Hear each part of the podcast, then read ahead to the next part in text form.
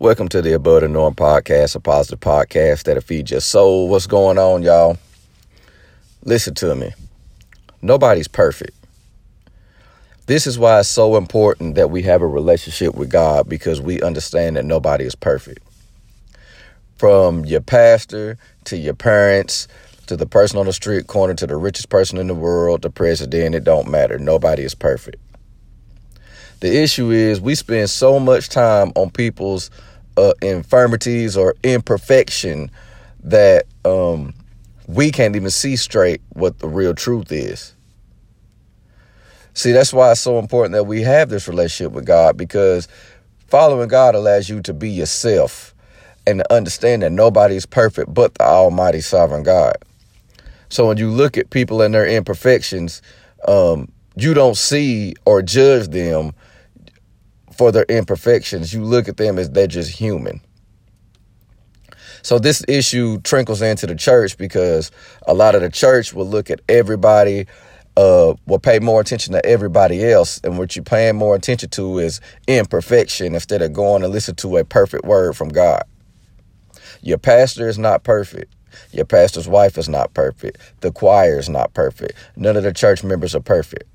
But if you're concentrating on what's going on around you, you're not concentrating on the perfection of the word of God.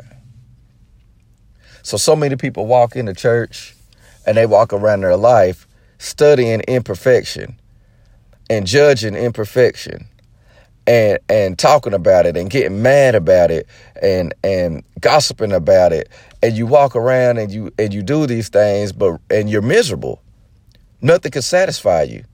You nitpick every little bitty thing the, the way you get out of that is keeping your focus on Jesus and his perfection. By focusing on that, you don't want to look at anybody else's imperfection.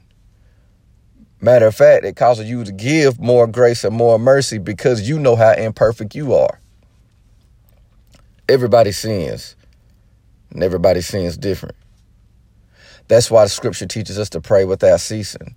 Continue to, to, to keep, continue to seek the the hope and the love and the peace and the joy that God provides and understand that, that God is perfect. So you consider that you keep on seeking that perfection, keeping your eye on the prize. That way, when you go into a worship service of in church, you're not focused on everybody else. You're not focused on everybody's imperfections. When you go into work, when you go in the grocery store, you're not focused on everybody's imperfections. What you're focused on is the word of God and giving giving that love, joy, and peace and giving grace because you realize you're not perfect either. None of us are perfect. All of us are clay. God is the potter, and he's still molding us to the day he returns. Quick message, y'all. Love y'all. A norm.